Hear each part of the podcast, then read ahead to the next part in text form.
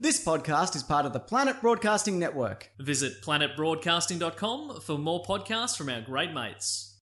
The following episode of Tofop is rated MA. It may contain Batman references, time travel references, sexual references, lost trains of thought, and mild coarse language. Tofop advises that the program is not suitable for anyone under the age of 15 or anyone who enjoys succinct, coherent conversation that might actually have a point. Minors must be accompanied by a parent, guardian, or priest. This is John Deek speaking.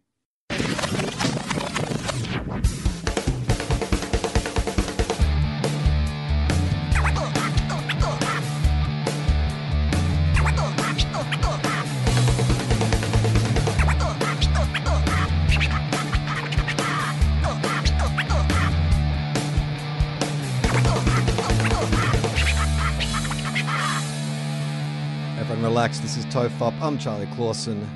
I'm Wil Anderson. Hello, Charlie. How are you? I actually, uh, if you see me on Skype at the moment, like rolling my shoulders, you know, like a bit like a boxer does before a fight, or sometimes you see Sylvester Stallone get interviewed and, and he sort of just does it kind of involuntarily. I've noticed he does this little kind of like shoulder shuffle. Maybe if you like spend a lot of your time fighting, it's just like an instinctive thing to roll your shoulders back. Well, this is the thing that a lot of people don't know about Sylvester Stallone. He is at all hmm. times ready to make a Rocky movie. like at all times. If somebody just says to him, I've got a new idea for a Rocky movie, he is ready to go without delay. He wants to be. And the weird thing is, he's also at all times ready to make a Rambo movie. So you don't want to get on his wrong side in a line at the coffee shop or anything, you'll slit your fucking throat. Well, this is the thing, right? Like, all you need to do in entertainment these days is just come up with one character that can be franchised. And then you just wait for the wheel to turn every like 25 years or so. That's the cycle we're in now. Come up with one iconic character, get what, two, three films under your belt or a TV series, and then you can bring that character back. Sit around and wait for the reboot. Just Yeah. sit there going, at any stage now, here it comes, the Charles in Charge reunion. I was just watching before we jumped online. The, they started putting up trailers for the new Karate Kid series, and that's exactly the thought that's in my head. I was watching Ralph Macchio and uh, the guy who plays the other guy, the villain, whatever his name is, uh, William Zabka, and I'm like, wow, like they just waited for the wheel to turn. Like they're back in it now. Right, that's all you got to do. You've got to just like sit around. You're willing to be just stay alive long enough. Poor old Pat Morita didn't make it, but if you can stay alive long enough, you can make it to the reboot. That's the new second phase of your Hollywood career. Okay, you've nailed one. Like there must be a meeting right now going uh, at David David Boreanaz's agents. Yeah, and they're like, look. We were kind of hoping for the Buffy Angel thing. We think Joss Whedon that might cause us a bit of trouble now. So we've got all our eggs in the Bones reboot. Of course you would. I mean, wh- why wouldn't you? Like, it feels like you can. I mean, you don't even have to. It doesn't even have to be like a TV show. It's a board game now. Like literally anything that has some recognition. If you're associated with it, I'm just going to start copywriting everything. right. Well, it is one of those things where you hope that perhaps, you know, in the future, maybe two young, optimistic podcasters do a reboot of Tofop and we just come in to be like the. The older guys, the cameo. We're, we're Yeah. Johnny Depp making an appearance in the 21 Jump Street movie. yeah, we can do an all-female reboot of Tofop and watch the internet Tofop, go finally. fucking crazy. That's great. We'll get Paul Feig involved and he'll do an all Yeah. female reboot of Tofop. I love it. and we can just lecture people before we debut it, saying if you don't like it, it's because you're a misogynist. bulletproof. We're bulletproof. It's a great business plan. And then we'll do like a uh, People of Color reboot of Tofop. Yeah. This is our idea. What we've got to do Yeah. is just franchise this shit out to specific. Mm. 'cause- I mean, because the era of the white straight man is over. So, like, if you were trying to start a podcast like Tofop again today, then it would be people would be like, well, who needs two bloody white straight guys chatting to each other about nonsense? The world doesn't need to Yeah. hear these voices. We're legacy. But what we really need to do is now start franchising this shit, much like McDonald's has specific meals in different countries. Like you Yeah. can get uh, yeah one menu item only in India, and you can't get it anywhere else. We've got to get a franchise version of this show that's specifically catered to all those different demographics. So we have all the female reboot. We let China do a reboot of the show. Like, I mean, you know, we're really got to franchise it out. Think of better markets. Well, I think uh, the the one thing we need to do if we do that is actually have like. Uh, I mean, I guess it's we've got to boil down to like what are the TOEFL? Like we, do we have catchphrases? I guess you can have everyone relax in like 156 different languages. Well, the irony would be that for pretty much every other uh, minority group on the planet, they don't get the luxury of saying everyone relax. It's only white straight men. It's truly at the heart of what it is we do. Only white straight men could start a podcast by telling everybody to relax because they're the only ones who've been able to relax for the history of human civilization. So I guess that would be the first twist on the genre from each of the podcasts. Uh, uh, so the reason I'm rolling my shoulders is because I've been working. Oh, so just before you get to rolling your shoulders, yeah. sorry. yeah, Hang on, sorry. I just wanted to say, why Yeah. don't they do, you know, your sort of Alien v Predator style reboot? yes, Have they ever just thought about doing a Rocky v Rambo movie? So you get Sylvester were- Stallone playing both they were- characters. there was a discussion. I don't know if it was the Predator, but there was talk for a while after they, he did John Rambo or whatever the whatever his latest Rambo was, where he's the old grizzled warrior coming out of retirement or whatever the fuck it is. The talk of his next film was it was going to be Rocky fights, uh, Rambo fights an alien, and I think I heard that maybe they were going to merge the Predator and the Rambo franchises. So, I mean, it's not Rambo versus Rocky, but you know they're moving closer. I guess it's it's six degree six degrees of, uh, of of Rocky Balboa. Like how he fights the Predator. How do you get from the Predator then to to Madison Square Gardens to punch on with uh, Rocky Balboa? Well, I mean, maybe he saves the world from the predator, and they say because you have done the world this great service of stopping an alien invasion of humanity that would have wiped everybody out, you can uh, choose to fight uh, in a prize match anybody that you want on the planet. And he says, "I want to kill Rocky." No, I, look, this is perfect. It's a callback. the The plot of the original Rocky is that it's a down on his luck boxer gets a chance, a once in a million chance for an exhibition bout with the world champion. That's how. That's the premise of the first film. So. You can have Rambo defeat the Predator, becomes an international celebrity because he defeated this alien, and Rocky, who is the world champion at the time, because he seems to come out of retirement every 25 years and beat some guy 40 years younger than him, for for convenience sake, he's the world champion, and he says, "Oh, this is great. I'll have an exhibition bout against this jungle alien killer."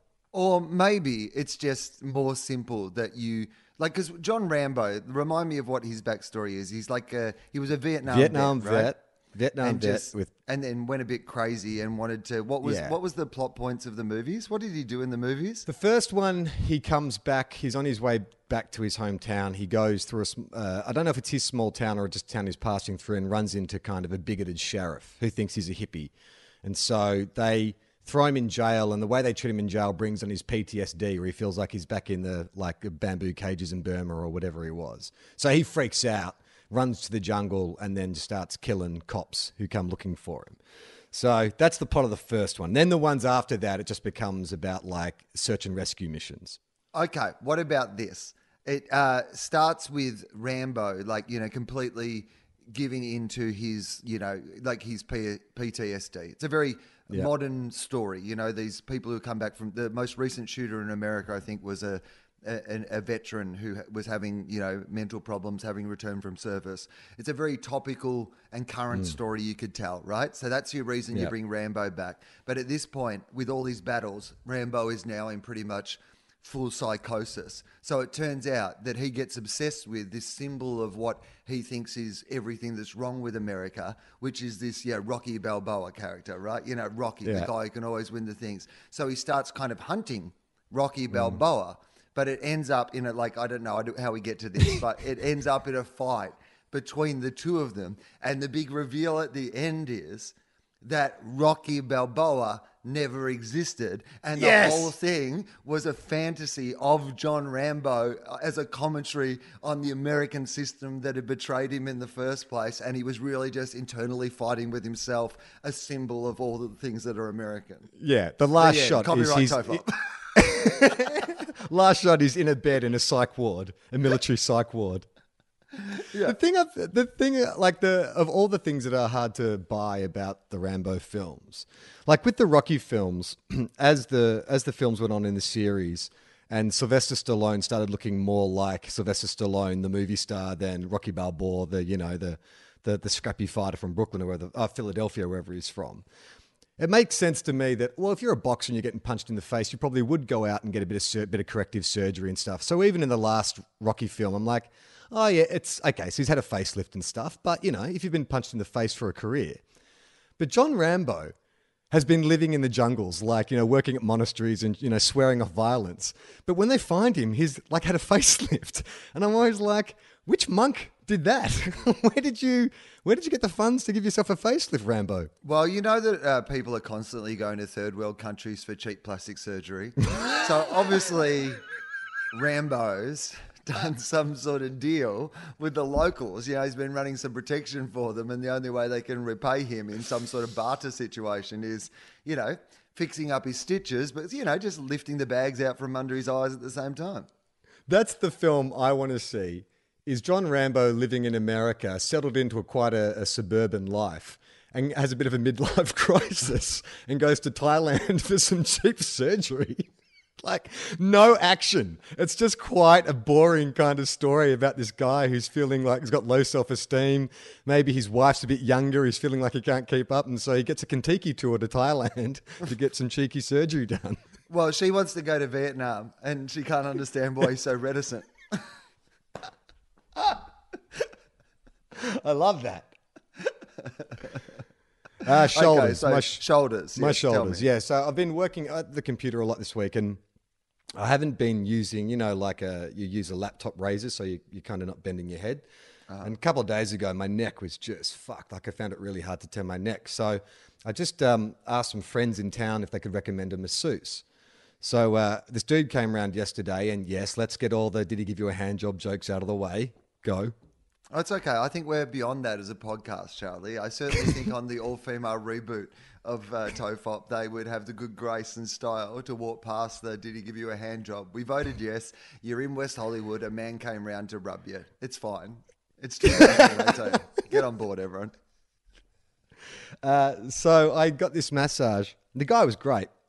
Super painful. It wasn't a relaxing massage. It was just all about breaking up the knots. And um, he uh, he was saying that one of his clients actually is like a like a marine or you know a, a soldier, and he's like this dude told him that he would rather be waterboarded than get like a pectoral massage from this guy ever again because it's so fucking painful. Well, I mean, maybe they should get that guy down to Gitmo. Oh, That'd did you hear that? Sorry, great- I lost. Did I lose you for a second? That'd be the. They should get that guy down to Gitmo Oh. to Guantanamo Bay. Have you got me? I've got you. yeah. Did you Did you think you went away? I've got you. Have you got me? Hmm.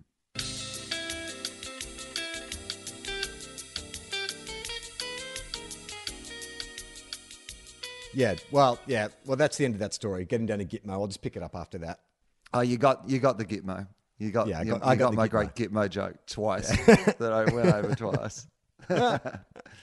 I had a whole other bit. I was like, it was going to be a, it was going to be a classic switch around. You know, you get the guy in, they think they're getting a massage. It turns out they're getting tortured. You know, it was a whole thing. I mean, I think that's Yeah, what right. they need at Gitmo. They need to turn it into a bit more of a surprise. You're being tortured. You know, someone thinks they're getting a facial, then they get waterboarded. Somebody thinks they're getting a massage, but then they get tortured with the massage. Somebody thinks they're getting a nice, pleasant electrical clamp to the nipples, but what they're actually getting is very torturous, punishing. So you said all that? during your massage, did your masseuse yell out, "Tell us where Osama really is"? Did you say all that when I was off air? No, I just said it then, so Michael could edit it in. Oh, great. Yeah, no, that's awesome. That was the best joke ever because the setup was about five minutes ago before Skype fell to shit. And then I got the punchline five minutes later. It's great. What a build Yeah, up. exactly. I had some time to workshop it in my head. Uh, what I was going to say with um, when uh, the dude was setting up, I was like, I'll put on some uh, massage music. So I went to Spotify and I went to like their, you know, chill out playlists.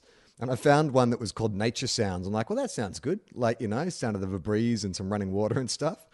And so I'm down on the um, down on the, the table and getting a massage, and it's going through the playlist.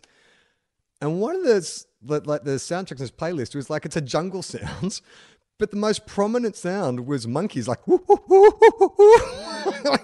the whole way through this track for like six minutes. It was like I, I just felt like I was being watched by a bunch of per- perverted monkeys from the trees. Yeah, well, you know they would have been touching themselves too. So it was probably the sounds of monkeys enjoying themselves, touching themselves, watching you being massaged by another man. yeah. Monkeys throwing shit at each other and jacking off like crazy, watching Yeah. a man get rubbed. It's weird that they have that Spotify list, but it's actually the perfect accompaniment. Very, very specific.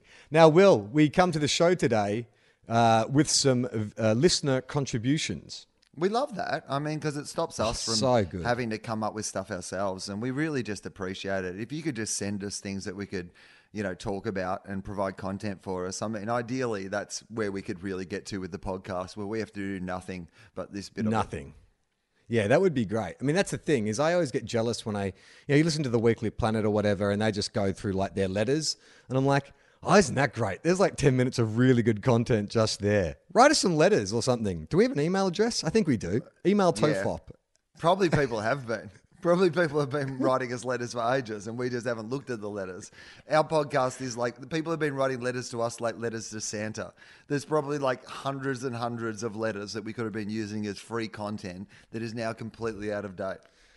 Okay, so would you want to do that? Do you want to set up a like a mail segment? Like if you email email tofop at it's actually the this is the address. I'm not saying email twice. Email email tofop at gmail.com and in the subject line write hey tofop it's just so I can I don't have to scroll through all the emails. I can just search for them. Yeah, and you know what the thing about that is? Like, people do provide us good follow up content. Like, when we talked hmm. about Enya a few weeks ago, I got a lot of good Enya related content that I was like, we should have followed that up. Apparently, Enya lives in like a $90 million castle with her cats. Yeah. Yeah, because there's no justice in the world. Her record producer literally said, This is the worst thing I've ever heard. It's so annoying. Hey, yeah, here's a fucking castle.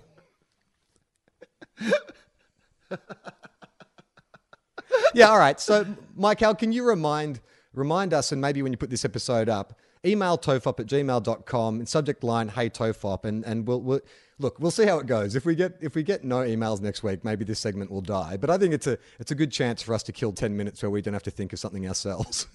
Yeah, absolutely. And this week we've been provided with a couple of bits of quality content. Yeah. Now this first one, uh, oh god, I should see who. Uh, this is from Where's KJ on Twitter. Um, it is something that she said. Hey guys, uh, one episode of Tofop where you guys read through possibly the best Wikipedia articles of all time. Please and thank you. Um, she also followed up by saying, "I understand this is like drunkenly shouting requests to a DJ, but I think everyone should read this anyway." I like that. I like Yeah. that. I like. We want people shouting stuff at us. We want we want to play the hits. Exactly. Yeah, we we are a DJ who appreciates the feedback. We're a DJ who is up there behind the DJ booth going, I've got all these records, but I really would just like to know which ones this crowd would like to hear. Well, here you go. Shout your drunken requests. So this is a Wikipedia page listing McDonald's characters. Now I haven't actually pre-read this, so I'm putting some faith in uh, Where's KJ's hands here that she's picked content that will be well suited to this program. But Well, she started with say, Wikipedia. yeah. She's um yeah, she's gone to two of my interests, which is A, Wikipedia, and B, because I, I think by the end of Tofop, if we've got any aims with this podcast, is that we'll have read out every single Wikipedia page. That's how we'll know when the podcast is finally over. When we finally read that entry about xylophones and we put down the microphones and we walk away. Um, I, I love I, I- love how you pick xylophones and not zebras. yeah, or ZZ Top, I guess, would probably be a better one and more tofop. But anyway, uh, the other thing is I am fascinated by the characters of the McDonald's family, the broader McDonald's family, because obviously the Hamburglar, you know, very, you know, popular culture sort of, you know, and very edgy when you think about it in retrospect, the Hamburglar. You know, like to introduce a criminal character to this sort of children's, you know, array of people You've got Mayor McCheese, and I'm just doing a recap of the ones I can remember because I know that Yeah. this is going to go into a lot more detail. Mayor McCheese, Yeah. Grimace. Yeah. Um, is there someone else that I'm missing? Isn't I mean, there a there cop is, with a but- bi- Big Mac for a head? Oh, well, who was that? Okay, well, we're going to get to that. I can only We'll get to remember that. those ones, but there's more Yeah. apparently. I probably could have only named Grimace and Hamburglar. I think they're the only two, and Ronald, of course. But Ronald's like Not- the Bugs Bunny of this universe. Not Mayor McCheese. You wouldn't have gone with Mayor McCheese. No, I I hadn't thought of Mayor McCheese until you just mentioned him then. I mean, Oh, after the by election of 96, uh, Yeah. I mean, he was actually turfed out in very horrible circumstances. He'd been funneling a lot of, he'd been having an affair with a staffer, a little junior burger. whoa, whoa. Uh, keep, your, keep your powder dry, Will. I feel like these gags will be needed for the, when I read through these entries. Okay, let's start at the top. Ronald McDonald. Yeah. The primary icon of McDonald's, he's a clown with red hair and a big red smile who wears a yellow suit and red shoes. He also wears a red and white striped shirt underneath, blah, blah, blah, blah. Originally, he looked nothing compared to what he is today, wearing a yellow and red striped suit with a tray of McDonald's hamburger, french fries, and milkshakes. He also, uh, he also used it as a hat, too. So he used the tray as a hat? Okay, sure. From 71 to 98, Ronald's suit had french fry bags for pockets.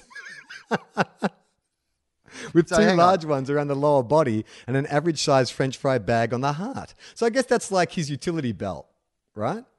Yeah, yeah. He's like ready for any McDonald's related emergency. He's got his hmm. like Ronald McDonald utility belt. He's got his Carmen. Yeah. Miranda style hat tray that he can put like extra items on. And over his heart to protect him from any stray bullets from any adversaries, he's got a large fries. I mean, is it a bit like so he's ready to fight anorexia at any point? Like if he sees a skinny kid, he just flings some fries into their mouth? Well, here's the thing, Charlie, that you might not know about the McDonald's franchise. They don't only cater to people with eating disorders. They're happily uh, uh, happy to sell their burgers to pretty much anyone. In fact, I would suggest if Ronald sees a bigger person, then he's more likely to go, "Hang on, that guy needs some fries." Now, this just goes on to describe the rest of his outfit. We don't really need to know about that, do they? No, let's move on. Okay, did you know Ronald had a dog, Will? No. Uh, Okay, guess what? Guess what? yeah, guess what the give me a dog's name is? Well, Give it's it's an item on the it's an item on the menu at McDonald's. Okay, so well, it's got to be. So he's Ronald McDonald, and it's a dog. So what's the one that's most likely to be a dog? Uh, Junior, well, that's Junior not going to help you. No, Junior Burger? Is his name Junior? No. Junior. Like your No. dog. Your No, dog's no. name is Junior. And that's when I pull off my mask and you find out that I am actually Ronald McDonald. oh, that makes sense. You're a clown who hangs dog's around name and nobody was really knows what he Sunday. does. Sunday. Oh, nice. okay. Yeah, cool. Cool name for a dog. Sunday. I like it. So Sunday only, sorry, Sunday only appears in the Wacky Adventures of Ronald McDonald, where he's animated with puppetry. So that that was ninety eight. I didn't even realize there was a Ronald McDonald show. That sounds. I haven't seen it, but I can say confidently it's evil. McDonald's Yeah, having evil. like a kids show. Yeah, no, you shouldn't be able to do that. That's essentially a program that is also an advertisement. It is everything that's wrong with modern day society. Have not seen it, but that's my snap judgment. That's my hot take. Sunday often speaks use, uh, speaks negatively in a monotone. So I guess he's like a bit of an Eeyore character. They give an example. Some phrases that you might hear coming out of Sunday's mouth, Will, are "There's nothing like a good song, except that wasn't much of a song," or "Do you think we could just have a normal adventure?" he sounds like a real snarky bitch. He's a millennial. That's what he is. Yeah, right. Bloody Sunday. like with, got, got- he's got, got himself a crazy millennial name. He's a talking dog, and he's sassing it up like he thinks he's Garfield. No way, Sunday. Tell your story walking. He also hates ticks. I don't know why your Sunday's got ticks in it, McDonald's. Well, this is one of those things where it's like it's it, it's okay for him to hate something. I understand that set up an adversary, but ticks that seems like why Yeah. are you why are you introducing ticks into a fast food service empire? And a dog that's a puppet. why, why does the puppet dog need ticks? Ah, it's, it's all, they're all puppets for capitalism, Charlie. That's the metaphor. All right, settle down, you bloody limousine liberal. Uh, He had a conflict with Hamburglar, mostly in Visitors from Outer Space, where he called Hamburglar both bunhead and hammy. I mean, he sounds like he's a bit of a. Like, is that racist? To call someone a bunhead or a hammy? That, that sounds like it's a slur. Well, I guess if Hamburglar came from a race of people who had hamburger heads, and then calling him a bunhead is kind of like calling like a, a, a like a Middle Eastern person a towel head or something. Yeah, Yeah. I can imagine that's racial. He's a racist dog. Sunday is a racist millennial dog, an ironically racist millennial dog. I actually feel bad for Sunday. I mean, he seems to be exhibiting signs of depression. I mean, he doesn't get excited about much. He's paranoid about ticks, and he uses these racial epithets, epithets, epithets, epithets. What are they called? Yeah, either way, he's he's using them. Um, It says here that Sunday was excited when he found out he was going to space for three thousand years. Oh, he's a Scientologist as well. Clearly, yeah, oh, that's yeah, that's one of the underlying themes of this. Sunday is definitely a Scientologist. Sunday has shown up as a normal dog in some 2000 commercials for McDonald's. Sunday was portrayed by Vern Troyer. Do you know who that is? Yeah, mini me. Yeah. yeah, I'm not a fucking idiot. Hang on. I know Vern Are you- Troyer. Are you telling me that Mini Me, Vern Troyer, the man who's most famous outside his movie roles for being able to do an entire gram of cocaine in one line doing the vacuum cleaner? You know this story, right? No. I think we need to open another Wikipedia page. What's this? Vern Troyer slash cocaine? What is it? Well, Vern Troyer, allegedly, I guess I have to say, because I was only told this is like, you know, scurril button rumor, but allegedly, Vern Troyer's like, you know, party trick at Hollywood parties is that they would lie, they would lay out a whole gram of cocaine in one line on the table, and then people would grab him by his legs, and he would like hoover up vacuum style the cocaine, apparently. Holy shit. Where was Which that was also scene a character he played in another Mike Myers movie. Holy shit, it was very racist. Let's move on to Grimace. okay. Let's get to the bottom of Grimace. Maybe we'll get an Yeah. ex- explanation about just what the fuck he is. Yeah. Grimace is a large purple character. He started in 71 as the evil Grimace. In Grimace's first two appearances, he was depicted with two pairs of arms with which to steal milkshakes and pops. evil was soon dropped from Grimace's moniker, and Grimace was reintroduced in 72 as one of the good guys. He was redesigned, going from two pairs of arms to a single pair he has today. Grimace's role continued to grow. By the mid 70s, he was a major character.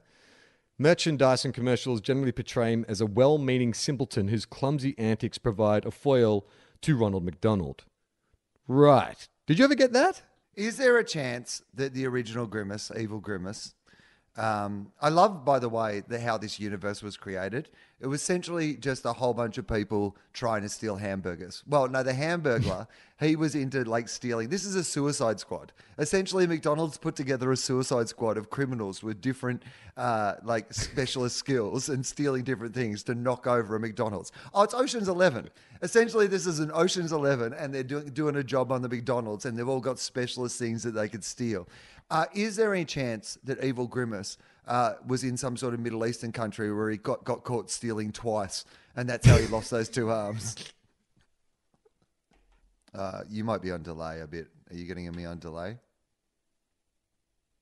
Oh, I. I'm, I, I could hear every third word. Something about middle uh, uh, Grimace going to the Middle East and getting his hands chopped off. Is that what you were saying? Yeah, you got the gist of it, and then you pause for like a minute, like you were trying to work it out, ah, and then. Uh.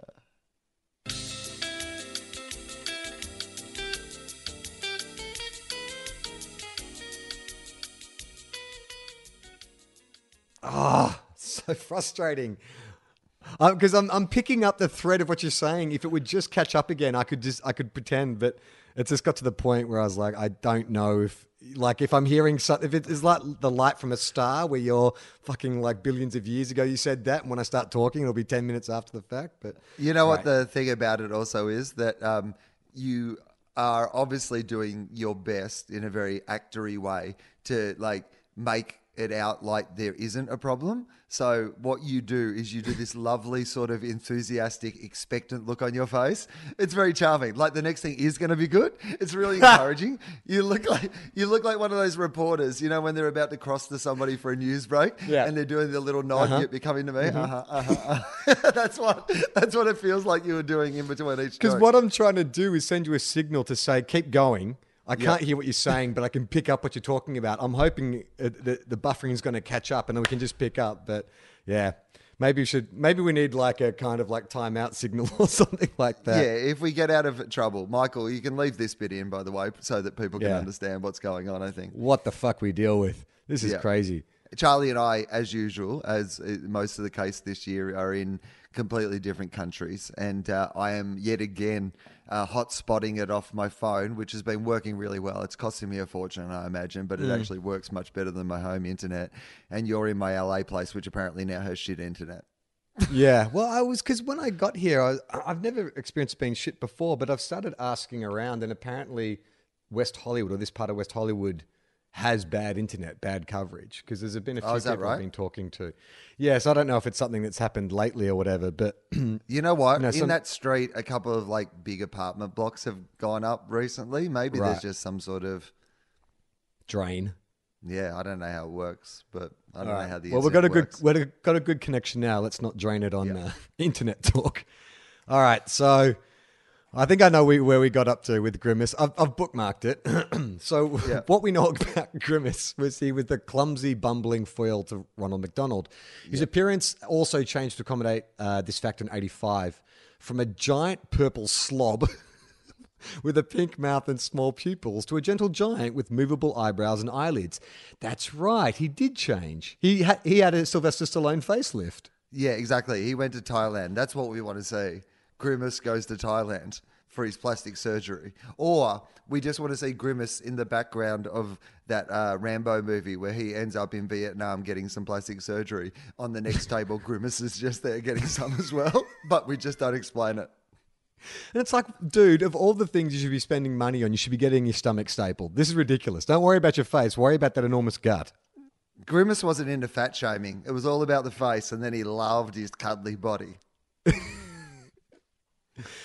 The character's Uncle O'Grimacey first appeared in 1986. Uncle on, what? O'Grimacey, Uncle O'Grimacey is like the name the cops dub like a pedophile they haven't caught yet. It's like, oh, geez, you know, Uncle O'Grimacey's in town. Yeah, we're working on the cold case of Uncle O'Grimacey. We seem to have com- Uncle O'Grimacey was Uncle O'Grimacey was the guy who came up with the idea that they should have a children's playground at McDonald's.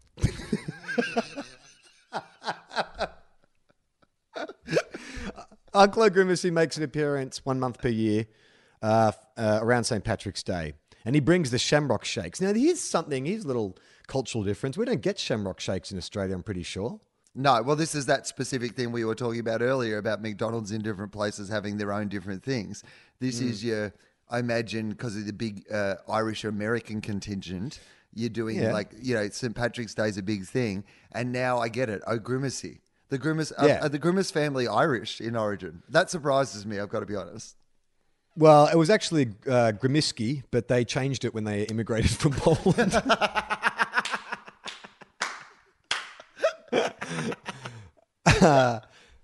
Uh, but you'd think there's lots of Ir- there's a lot of Irish heritage in Australia. You'd think that the Shamrock Shake could go down all right in Australia. Yeah, I think it probably would. I think that green things on uh, on St Patrick's Day. That's your like Mm. green beer, green. uh, Oh, Mike Howell's just messaged in to say we don't want it. What would it be? Your shra- does it say what the sh- Shamrock Shake contains? Like I assume it's like lime or something. Was it? Was it a lime shake? Or, or mint, something mint. like that. It might be mint. But you know what they could do these days? This would be killing two birds with one stone. They could have your shamrock shake and it could be more like your green shake. You know, your green Oh, yeah, like shake's very healthy at the moment. Yeah. So it's a Wheatgrass. McDonald's like take on your green shake and they bring it out on St. Patrick's Day. That's that's not bad. Additional family members were introduced in the legend of Grimace Island. Grimace has an unnamed mum, an unnamed dad, a grandma named Winky.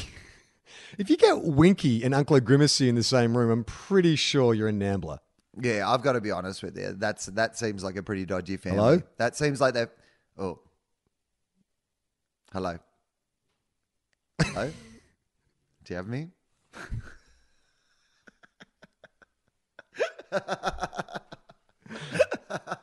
I can hear you. Did, did, you, did you get my signal? Well, uh, hang on. Did you do that on purpose? Did you just not? Did you freeze on purpose, or was that an actual freeze? No, that was an actual freeze, but I did the Oh, good. timeout signal. No, I, I didn't see the timeout. All that happened is I dropped my, my NAMBLA bloody joke and it just went dead silent. You looked very stony faced. I'm like, holy shit, have I really upset Wil? He's not saying anything. yeah, I left the podcast. No mention of NAMBLA. I'm, I'm a friend of NAMBLA. I'm an NAMBLA. He's got a great great grandmother called Jenny Grimace. and he So hang on, Ta take me Yeah. back because I missed a little bit of that. So Winky is the dad. No, unnamed mum, unnamed dad. Oh. Grandma named Winky, great grandmother named Jenny Grimace. Like, why does she get the normal name? Jenny, then And- Winky. Well, Jenny was the one who was bored with normal names. She'd been raised as a Jenny. Everyone was a Jenny. And then suddenly, when she started naming people, she's like, nah, the Grimaces. Winky. Yeah, the O'Grimace, the, uh, the O'Grimache family. We need Yeah. names like Winky. It's all like all those hippie parents who name their kids like River and Leaf and other phoenixes. Yeah, well, that's why they say with the unnamed parents, literally they had no names. They were both symbols. It was that era. Hamburglar. This is your favorite character, Wil. Yeah. He was a pint sized burglar in 71, and he was the first villain in the commercials. He dressed in black and white hoop shirt, we know that, red cape. His primary objective was. Stealing hamburgers. His character, like Grimace, started out as a villain, only he was old, had a long nose. Oh, God. Oh, is there like an undercurrent oh, of racism in all of these characters? I think characters? so. He had a long nose, grey hair, and was called the Lone Jogger. Oh, Every one of these names sounds like a predator. Like that you go into a police station, there is like a like a, a composite sketch on the wall. It's like, look out for Uncle O Uncle O Grimacey, the lone jogger, Winky. You know what this stinks of to me? It stinks of some Hollywood screenwriter, some guy who dreamed of making The Sopranos or Breaking Bad, but was doing an early job in advertising, working at an advertising agency, paying his bills. But you could tell what he really wanted to be writing about was this seedy underworld. David Simon wrote the original McDonald's ads. Hamburglar spoke in gibberish, which was often translated by Captain Crook. Who's Captain Crook? Well, I'm hoping we'll find out. He was revised in 85, where his look changed from a trollish old man. Yeah, old man. We know what you're doing, McDonald's. Uh, where, and changed into a red-headed Dennis the Menace type child who spoke, wore a shorter brimmed hat, and a black cape with yellow inside. Previously, his unintelligible mutterings became the familiar. wow, Jesus Christ, Wil, what did you just say? Mike Al, bleep that out. Did you just bloody Bill it? No, Oh, right. the other N word. Well, you're wrong. He used to say rubble, rubble. Did he? I thought it was like, Stop saying that. I'm not saying that. I'm not. I honestly am not saying that. You're mishearing. Ah. I thought it was like a like a car starting, like a like that. no, Wil, it's rubble rubble. Don't you? Don't you dare. Are you sure? Yes. I'm looking at it. and And, not- you are making this, this can be the la- last episode of Tofop you ever hear. My well, even what I was saying was more like a neg than a what you heard. Yeah, yeah, okay. Let's move on. In the 2000s, McDonald's experimented with the possibility of animating the characters to improve ratings. I had no idea this world of McDonald's even existed, that there was like like cartoons and puppet shows and stuff. He takes on a new sporty appearance wearing green goggles, a leather jacket. Oh, Sorry, hang on. this struck me as being funny. Is the hamburger just in like something he got from Gazman? just like one of those cheap $80 leather jackets. Well, I think this is You know? more like putting nipples on the bat suit. Like I feel like this is the Hamburglar trying to reinvent his like you know look and image, and you know perhaps unsuccessfully. No, what what this is, Wil, is this ain't your grandma's hamburglar because he's wearing goggles, like rave goggles, a leather jacket, a striped shirt, shorts, and sneakers. What up, my dudes? What's Facebooking? Yeah, it's when the Hamburglar went all poochy. Like this is this is your classic modern update. This ain't Winky's Hamburglar. He loves playing tricks on his friends and he loves those burgers. The very last appearance of Hamburglar was on television, where in primetime commercials, one spot featured the Hamburglar with Grimace and Cedric the Entertainer. And the very last spot featured the Hamburglar with tennis stars Venus and Serena Williams. Various other spots uh, featuring the Hamburglar and characters alongside famous celebrities were planned and cancelled. A conflict emerged between the agencies as to whether to continue using the character or follow through with the ad agency Leo Burnett's Ah, there you the go. desire to, to elevate the I'm loving it campaign and phase out the characters completely. The latter was chosen, and Hamburglar and the McDonaldland characters were not retired. Hamburglar was voiced by Howard Morris in most commercials. I mean, that's the easiest paycheck on earth. Yeah, well, apparently uh, he wasn't saying what I thought he was saying. so Wil, do you remember Birdie the early bird? hang on, I I just want to linger on uh, the death of the Hamburglar for a second because that's how I No, no, like he, to- no, he didn't die. No, but that's what I'm saying. I think Oh, this right. is a missed opportunity. Oh, like you know, when you've him. had characters around for this long, what you want to do is kill one of them off at some stage. You can still bring them back, you know. If anything, the comic book universe has told us that. But surely, like a death of again, if it's like this sort of you know David Simon style, Mm. uh, what was the guy who wrote The Sopranos, like style, um, you know, show, then maybe like yeah, so maybe like he's been working in an advertising agency. I would just love the final commercial to be all the characters sitting around in a booth, and someone comes over to try to kill the uh, the Hamburglar, and then it just cuts out. You don't know what happens. Is the Hamburglar dead? Is the Hamburglar not dead? I'd love to see if it was like a Fargo style kind of story where maybe like the Hamburglar and Grimace and Ronald get into some kind of like bungled attempt at a robbery or extortion or whatever, and the Hamburglar is going to squeal. And so the last shot you see is them just feeding him into like a meat mincer, like Fargo style, and then the burgers they serve to their customers afterwards. now that So- would be a finish. Charlie, I think that you have stumbled on some genius here. And Okay. uh, I think this is absolutely what this story is. We've spoken previously on this podcast about, um, you know, how one of our ideal projects would be a real life update of the Muppet Show, right? Mm. You could take those characters and you can put them into the real world. I think the next Fargo season, if it was, it turned out that all the characters were based on the various characters from the McDonald's universe, and it was about that idea that they were going to try to rob a, you know, knock over at some hamburger joint, and it's a, a bunch of small town weirdos because that's what it feels Yeah. like, you know. Yeah. Some ex, some ex Irish, the Grimace family, they're the ex Irish who've come over and changed their name to Grimace, One of them, and one of the youngest sons, terribly obese. right, yeah, Winky sounds like the old grandmother that you get. Yeah. Um, You She's know, the Animal Kingdom style Oh, yes. matriarch of the Yeah. family. You get Jacki Weaver to play Winky Grimace.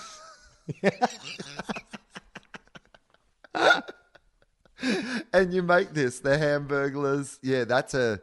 And that's the great thing is if you had the Hamburglar family, what you could actually do is have that sort of in joke where each member of the family kind of represented a different phase in the Hamburglars evolution. So you've got the kid dressed in the more Yeah. modern Hamburglar Ah, style, yeah, but you've got the dad in the traditional sort of Hamburglar style, you know, muttering his racial epithets in the corner. So, but are they real life? We're doing like Fargo, like real life actors in the same way as the Muppet Real Show? life actors. Yeah, that's what Yeah, I'm yeah. saying. So it's it, it's the next season. You know, like the what does it say at the start of Fargo? This is uh, based on a true story, or this is like you know whatever it is. Um, Mm. And so you do that, but it just kind of they never tell you that it's about. But there's enough sort of things in it. They're trying to knock over a McDonald's and these sort of things that eventually you kind of go, hang on, this is the McDonald's characters. Birdie the Early Bird. She was the first identifably, identifiably female character to promote the company's new breakfast items. She's a yellow bird wearing a pink jumpsuit and a flight cap and a scarf. Uh, later years, her legs are orange. She sounds like Big Bird. Uh, in the ad, she's frequently portrayed as being a poor flyer and somewhat clumsy in general. Oh, great. Women campaign for years to finally get a character on McDonald's, and she's portrayed as incompetent. Oh no, I like to think that she's more like an Amy Schumer, you know, sort of someone who bumbles through life but kind of has a victory at the end. Um, now, this is a creepy sentence. Okay. Birdie's origin is explained in one old commercial. A giant eggs fall. A giant egg falls from the night sky into McDonald land, and Ronald McDonald decides to show the egg love. I mean, that could be interpreted a lot of ways, right? I mean, that's a creep. Like people think the clown Pennywise from It is creepy, but if I saw Ronald McDonald alone at night, an egg drops from the sky, and he decides to show it some love, that's a fucking horror film for 2018. Yeah, Ronald McDonald lured the egg into the sewer by say, by means of a, a balloon. Uh, she was a regular in blah blah bullshit bullshit. Um, she believes that aliens stole her bird bath. So she's clearly insane. Well, obviously that's also, the happened. other, also, the other thing is, if Ronald McDonald, like you know, like befriends this bird through like showing the egg some love, that's just luring it in. Because we all know that what happens to eggs in McDonald's, eggs Oh, aren't yeah. shown love. They're No. broken open and they're fried and they're served on the breakfast menu. So really, what he's doing, you know what he is? Ronald McDonald in this situation is like one of those people who pays for a visa for some woman to come over to like a different country and then he puts them into sex work. That's what he's done. He's lured her in and then he's like human slavery. trafficked. Yeah, exactly. Oh, he's human trafficked. yeah. David Simon did write this. The Fry Kids. I don't even know that. The Fry Kids are characters used to promote French fries. Uh, Uh-huh. They were called the Goblins and like to steal and gobble up other characters' French fries. You're right. Every one of these characters is about stealing food from someone else. Right. This is like it's essentially the entire thing is one of these people wants to steal your food.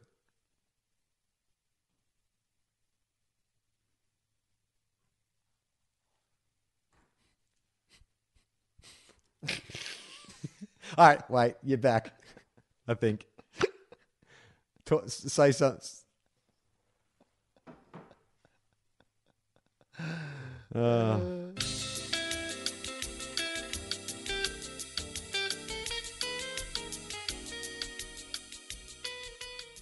All right, I I, can you. hear you. Good. Can you hear me?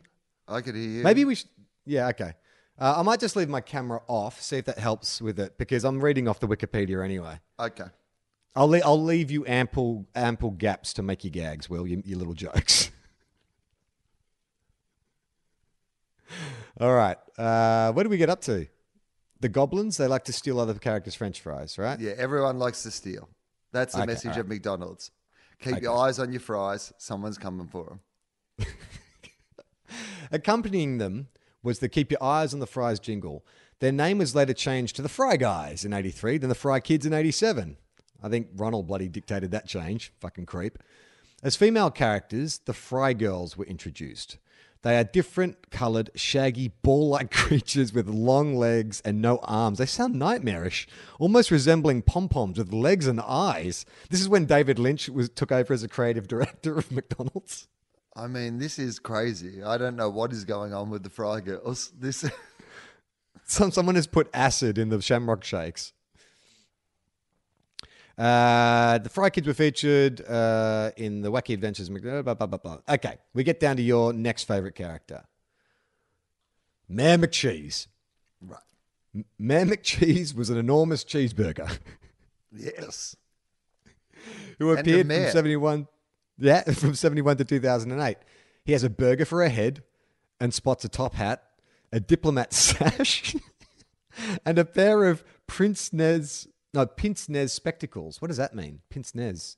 I don't know. All right. He's portrayed as a giggly, bumbling, and somewhat incompetent mayor who is based on HR Pufnstuf. There you go. Right. I reckon he was HR Puffin some stuff, getting down to McDonald's, eating his own head. Though the character was dropped during the streamlining of the characters um, in the mid 80s, he did appear in the bloody McDonald's show. Had a speaking cameo in something else. That's it. Nothing much more about Mayor McCheese. Sorry about that. It's a build up. There's nothing there. Here we go. Officer Big Mac. This is a guy I was thinking of. Officer Big Mac. He was featured in 1970 to 2008. In addition to the McDonald's signature sandwich, Big Mac was the name of the character in McDonald Land. I mean, of course we get that. Like that's that, that that's kind of an unnecessary sentence, right? Yeah, we we understand that all these characters are based on various McDonald's items. We've, we've, we've- oh, hang on. Are you saying that all the characters are based on things you can purchase from the fast food outlet McDonald's? Now I get it. Now that there's a guy called Big Mac, I finally that clicks into place for me. He was similar to Mayor McCheese in that he had a large Big Mac for a head. Right. So there is a lot of bunheads. Like there's a whole Yeah. race of bunheads. So I, Yeah. I go back to your original point that it could be a racial epithet to call to refer to someone as a bunhead. Yeah, I think so. He was uh, similar to Mayor McCheese in that he had a big head, except he was the chief of police, and as such, he wore a constable's uniform with disproportionately small custodian helmet resting atop his head bun. Now, look, there has been a lot of discrimination against uh, you know people uh, of bun heritage, and I think it's ridiculous if you ask them to serve in the police that you do not provide uh, helmets that are uh, built for heads that size. I mean, this is his job, Wil. Like that is a piece of safety equipment, and you don't even make him one to fit his head. It's discrimination. Well, too long the police force has been about white and white bread only. It's been very synonymous with one type of character and one type of perspective. And I just think, you know, we've got to start, you know, having a police force that's full of bun heads. We've got to have a police force that's full of roll heads. We've got to have a police force that's got some croissant heads in it. I say any sort of, you know, baked breakfast pastry or, you know, sort of burger wrapping, a brioche head. Like, I mean, I think the more you have that it's a reflection of the broader society, then the better they are to police that society. Yeah, breadheads. Yeah, exactly. Yeah, the Grateful Bread. They follow them around the country. As the main source of law and order in McDonald Land, Officer Big Mac spent most of his time chasing the Hamburglar and Captain Crook. I got a hot tip for you, Officer Big Mac. Wait outside the McDonald's. That's where you'll catch him.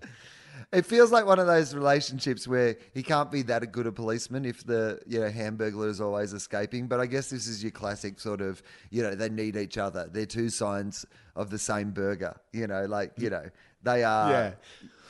No, I, I like going back to your like David Simon sort of hard boiled like you know police procedural. I think I'd love to see just like you know he's so dedicated to his job. His marriage is broken up. You know he's a, he's hard drinking. Like that's a thing. He's he's a he's a hamburger head of contradictions. Wil like when he gets home, he's not. A, it, it's a different time for him. He just likes to pour himself some whiskey and just like just try and cope.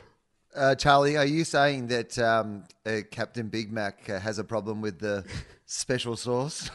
it was worth it. It was worth continuing to listen to the podcast. It was worth it, except his name's Officer Big Mac Will. I Oh, deduct two points. Whatever. I was concentrating on the good joke I had at the end of it. Um, so, Charlie, tell me this.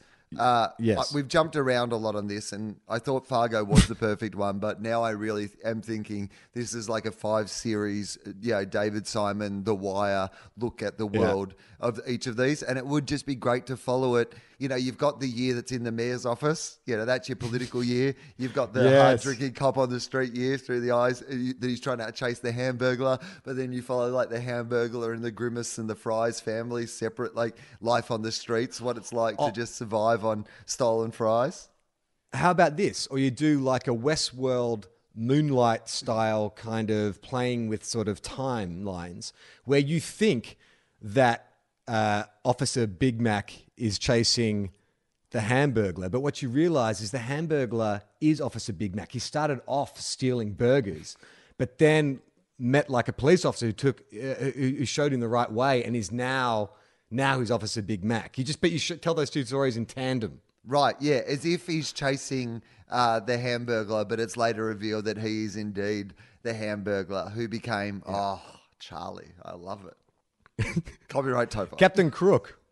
Captain Crook was a pirate. I don't remember this dude.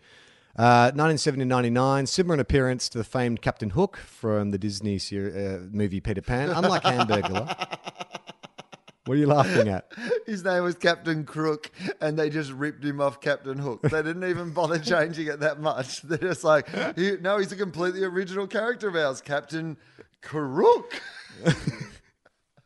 Unlike the Hamburglar, this villain spent his time trying to steal a fillet o fish. I get it. Because he uh, doesn't eat red meat. Feast from the sea. Yeah, it's because it's always Good Friday. He tries to steal fillet of fish from the citizens of McDonald's land while avoid being caught by Officer Big Mac, who we know was actually the Hamburglar once upon a time. It, uh, well, it takes a criminal to catch a criminal. Yeah, he would often translate for the Hamburglar, so he's, he's bilingual. As part of the nautical theme of the character, Captain Crook used ships and waterways as a means to escape capture. In the 70s, he was a major character with an unseen mouth and a rubber mask. Ooh. See, this is the thing. I reckon the creators at Leo Burnett, like, they would finish work on a Friday and then they would take a bunch of uppers and downers and go to some fucking, like, crazy New York sex club for three days straight, come back, and then pump out another few storylines with their characters. No face and a rubber mask. No mouth and a rubber mask. Here's what I love about uh, what's his name, Captain Crook. Um, Yeah. uh, apparently, he makes all his escapes on waterways, and as we famously know, uh, most of McDonald's are on waterways. that would have been that's like the Aquaman problem is the Captain Crook problem. It's like how do you come up with a scenario where you're around a McDonald's and like the crime is going down at McDonald's, but you're also conveniently located next to a waterway. The professor was a bearded scientist who rarely spoke. This sounds like they're really just getting lazy. They're just they're just grabbing stereotypes now. Around the 80s, he was a major character, redesigned to include a light bulb topped helmet and a mustache. Though the character was dropped in the streamlining of the characters in the 80s. Now What, here's uh, something cr- the professor. So w- we don't even know what he was after. Was he after something? not much. pro- No, not much. Inf- uh, he just is in- inventing stuff. It says he invents a rocket ship to take Ronald and his friends on a mag- to, to a magical moon and appeared in MC Kids. I don't know what that that does, Yeah. that's. That Shit sounds like character. hamburg- hamburglar gibberish to me. yeah, exactly. the hamburger patch. Now this is creepy. The hamburger patch, started in '73, is part of the fictional city of McDonald Land, where McDonald's hamburgers grew like fruit on plants from the hamburger patch. Like, isn't that bizarre?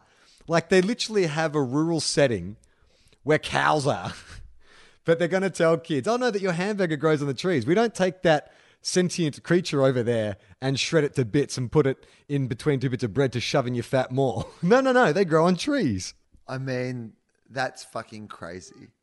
Like, it's, it's crazy that that's even a legal thing that they can do. Like, somewhere they allowed children to be broadcast by a fast food company that their hamburgers grew on fucking trees. Shut the fuck up. Anyway, back to capitalism and why it's ruining everything.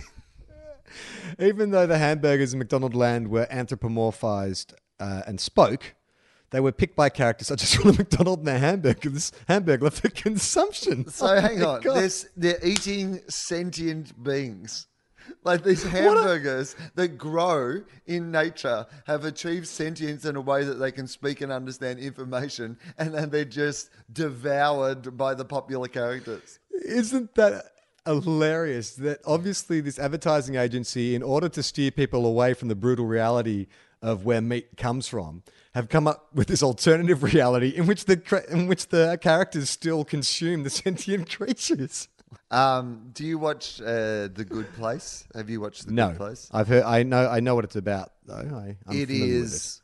Well, I really, really like it. It's um, right up my alley, and I find it very hilarious. Uh, there's this uh, central character um, who it's kind of like the Siri of their world, if you imagine. So you can summon her pretty much at any stage.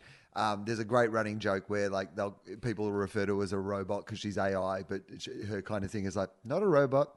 Uh, but but she has this. Uh, there's essentially, and this is not really spoiling anything. There's a way you can destroy her, turn her off, but it has an inbuilt safety guard that she will beg you, you know, and emotionally manipulate you not to turn her off in that moment. That's what this feels like to me.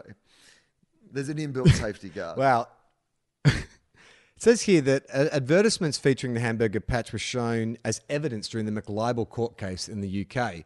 During questioning by defendants, McDonald's senior vice president of marketing, David Green, admitted that showing the reality of meat production would not be very appetizing. No, no, it wouldn't.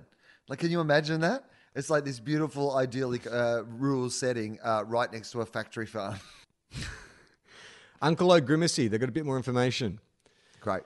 He was created in 77 to 85. He appeared in 86 for an advertising narrative in uh, celebration of St. Patrick's Day. A Grimacey is the Irish uncle of the character Grimace, and a variant of the Grimace design, in that he is green instead of purple, sports a frock coat covered with several four leaf clovers, and other racial stereotypes. it doesn't say that. That's my own editorial. I mean, I love that they're different colors. Like everyone in Ireland is green.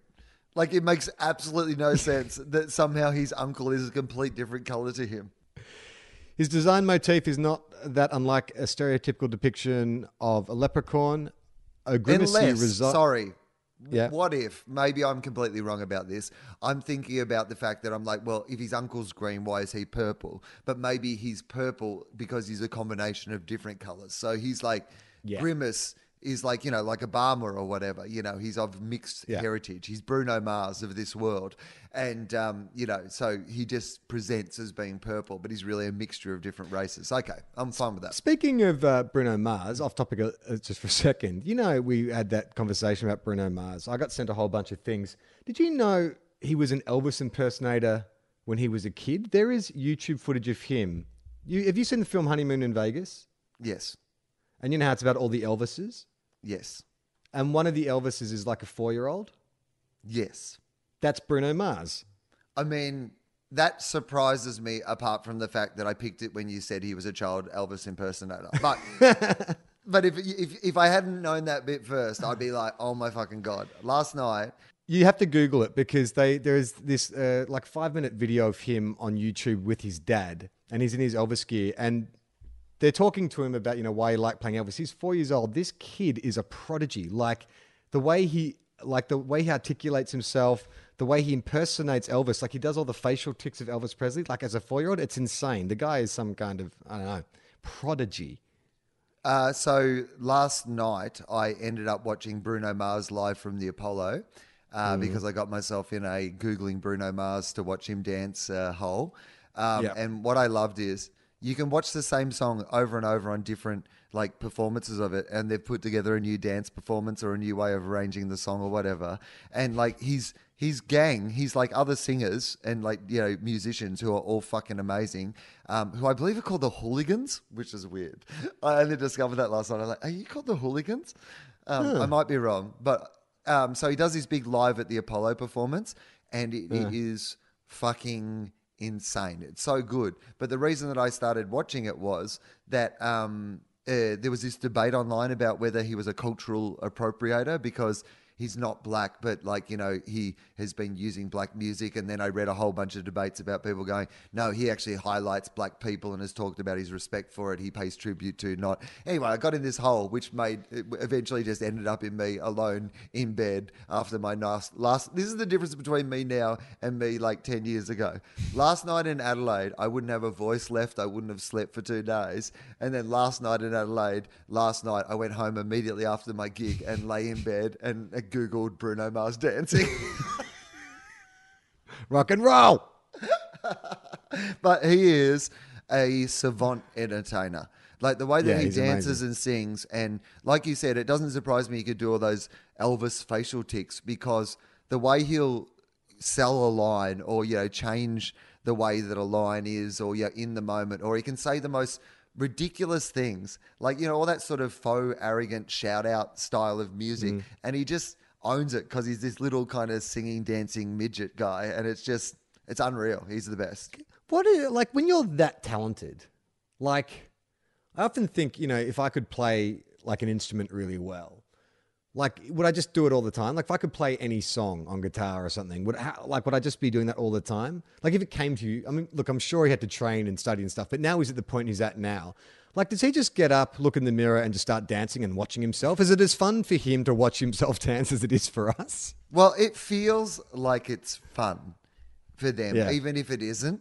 Like that's the great thing that he's yeah does. They they do this first song from the Apollo. They're on the roof of the Apollo, like you know, welcome to the Apollo. Like they're on the roof of that, and everyone's outside for the first song, and they do this thing where they do an extra verse of the song already because and he just does that little thing where he goes I got another one in me. And you're like, yeah, Yeah. He's got another one in him. and it's like and it like it makes it feel like he's spontaneously decided to just do a whole extra verse and dance, but it's so perfectly choreographed and whatever that that cannot in any way be the case. But he has that great thing of being able to rehearse something in a way and then perform it so that it has the appearance of what you want, which is the idea that they're making up it as they go, but it has the confidence of someone who's rehearsed every moment of it, I reckon. Do you ever think, like, whenever I'm at a concert and the band finishes up their last song before their encore, and they, you know, they'll do, make a big show of, you know, thank you, everyone, they'll wave and stuff, but you know they're coming back. I would love just once for the band not to come back, like to kind of wave and thank you and go off, and you still haven't heard Paradise City or whatever it is, and they just don't come back. Like, like I don't know if it's like it's probably the anti it's like the anti comedy of rock and roll, like just doing something just to be fucking different. But I would love to see that. I'd be happy. Paid three hundred bucks for my Foo Fighters ticket. If they didn't come on and do one of their do uh, Everlong, then I'd be I'd think that was great. More respect to you. Don't honor the encore. I've seen bands drop an encore, but not the encore. So, like, you know, these days, like, you know, they might, you might see a band and they might do two or three encores, and depending Yeah. on whether it's a great night or whatever. And I've seen bands several times on a tour and seen them make the decision, nah, we're not coming out again tonight. Fuck it. They don't deserve the third encore. but not the straight encore. I always think, I find it weird with comedians who do encores. I never do an encore in comedy because I'm like, I'm worried that they wouldn't clap and I, I wouldn't come back and I'd miss because you normally save the best bit for the end. And I was like, I don't want you to miss the best bit. like, Yeah. Like the audience applauds, you wave, you walk off stage, your applause dies down, you walk back out on it, and nothing happens. You just hear a guy go, What are you doing back here? mate.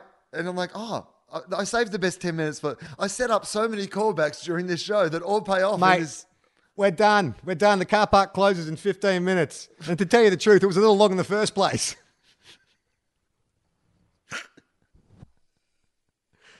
I like the political stuff. That's good. I mean, you're pretty funny, mate. But yeah, we got to go. I did get one bit of feedback in Adelaide from somebody saying, you know, that they enjoyed the show, but they wish there was more political stuff in it.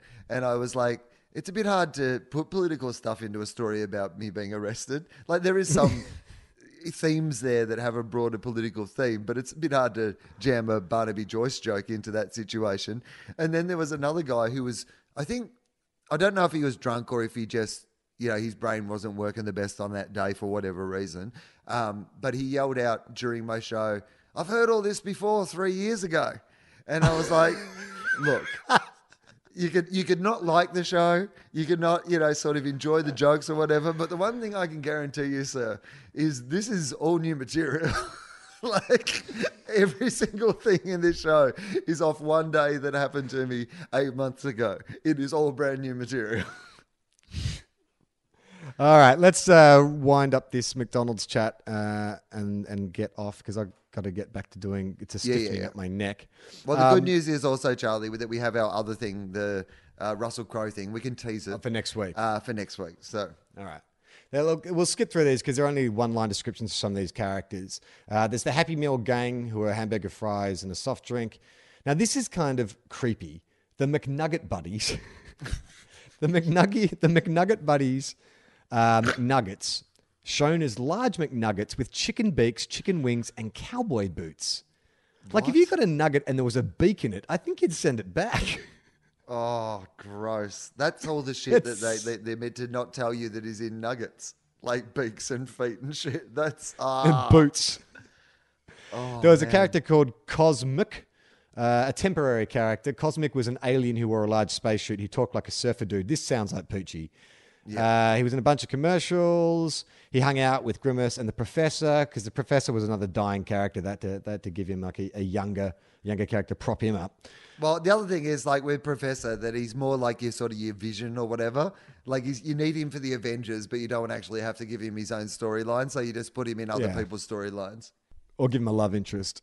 Uh, he traded flowers in exchange for food that Ronald brought. That's, I mean, he's a, why is an alien trading flowers? Has no one explained to him like how money works? Well, I guess not. I mean, it's it's some sort of like Ronald's obviously met this alien first and conned him into the idea because Ronald loves flowers. So it says here that Cosmic has left Earth to go back and inform his people about McDonald's food. Oh. Dudes, do oh. not go to that blue planet. it is. I have had diarrhea for six years. Four heart attacks. I haven't had an erection in three. Cosmic's gone back to space with a copy of Super Size Me. There are trash cans, which are talking trash cans. Bernice, a strange creature that was introduced in 92, she ate inedible things like the script in a three part Ronald McDonald making movies commercial. That is just too much cocaine, creatives. Vulture, an unnamed vulture that spoke in a monotone voice. Sounds a bit like Sunday to me.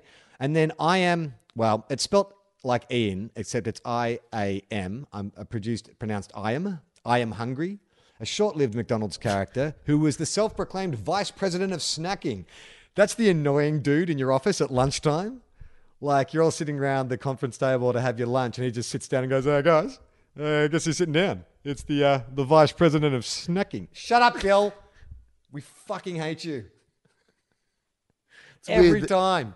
It's a weird that the name you chose for that annoying character was William, but anyway, sure, whatever. I won't take it personally. This character was a floating, fast moving green fuzzball with orange arms and a monstrous face. Just the kind of thing kids love. He would often appear when Ronald Grimace and uh, Birdie were dining with a birthday kid and would constantly crave food. Come on, man. Just give me the burger, man. I'm really good for it. I'll suck your dick. Hey, whoa, whoa, whoa, whoa. I am. Come on. There's kids here. I just need it, man. I just need it real bad. I got the Shamrock Shakes.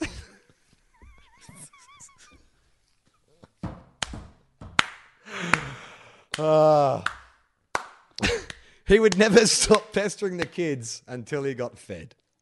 Just yeah, he sounds like a horrible character. I can't I can't imagine why they got rid of him. Uh, there was Mike the microphone. He's a one-time character. Oh my god, they weren't trying, were they? no, he, he guards the door and runs things inside to the McDonald Land magical radio station. Holy shit, Wil! If this uh, Triple N thing doesn't work out.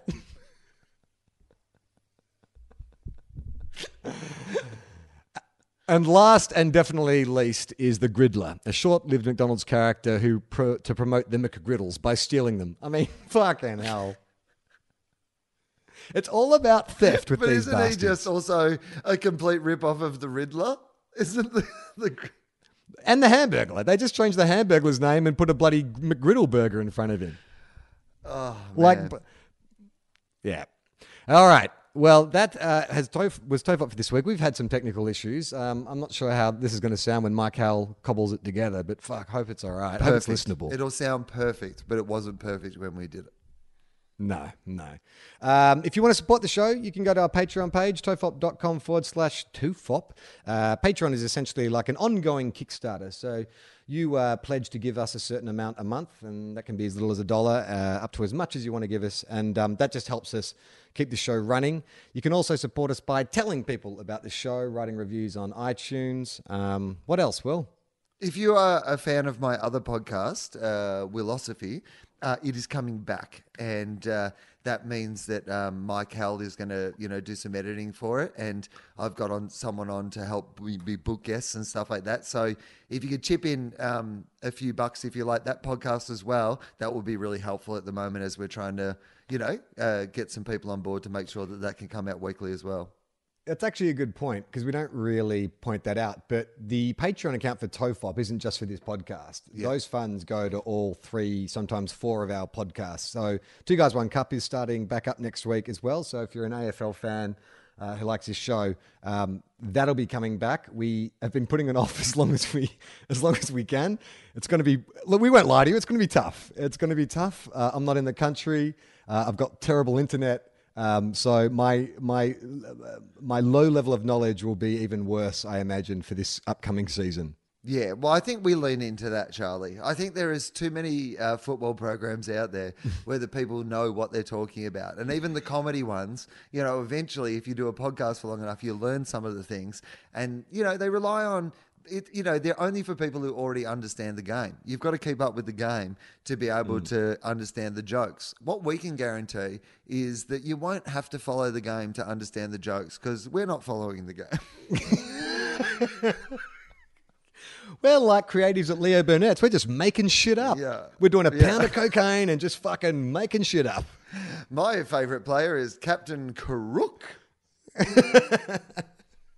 Matrick Danger, uh, Datrick Pangerfield. Uh, so um, uh, I will say this: uh, my tour is called We're Legal. It is in Brisbane this weekend. Justin Hamilton is coming up just to hang out, but because he's also an awesome comedian, uh, he's going to open for me on Friday and Saturday night. So if you're coming in Brisbane and you want to see Justin, uh, make sure you get there for the start of the show Friday, Saturday. It'll just be me on the Sunday. Then after that, Melbourne International Comedy Festival starts. I feel like as of this Sunday just gone in Adelaide, the show's in uh, really good shape, and I'm really excited about bringing it to Melbourne. So come see the show there, and then uh, Perth, Canberra, Sydney, all of those uh, places are already on sale, and there will be other places I will come at other stages, but I'll let you know about that when they're on sale. And as the Hamburglar says, Wil, Uh, ruble, ruble. I'm Charlie Clausen. Was it ruble? Rubble. I'm Wil Anderson. Ah.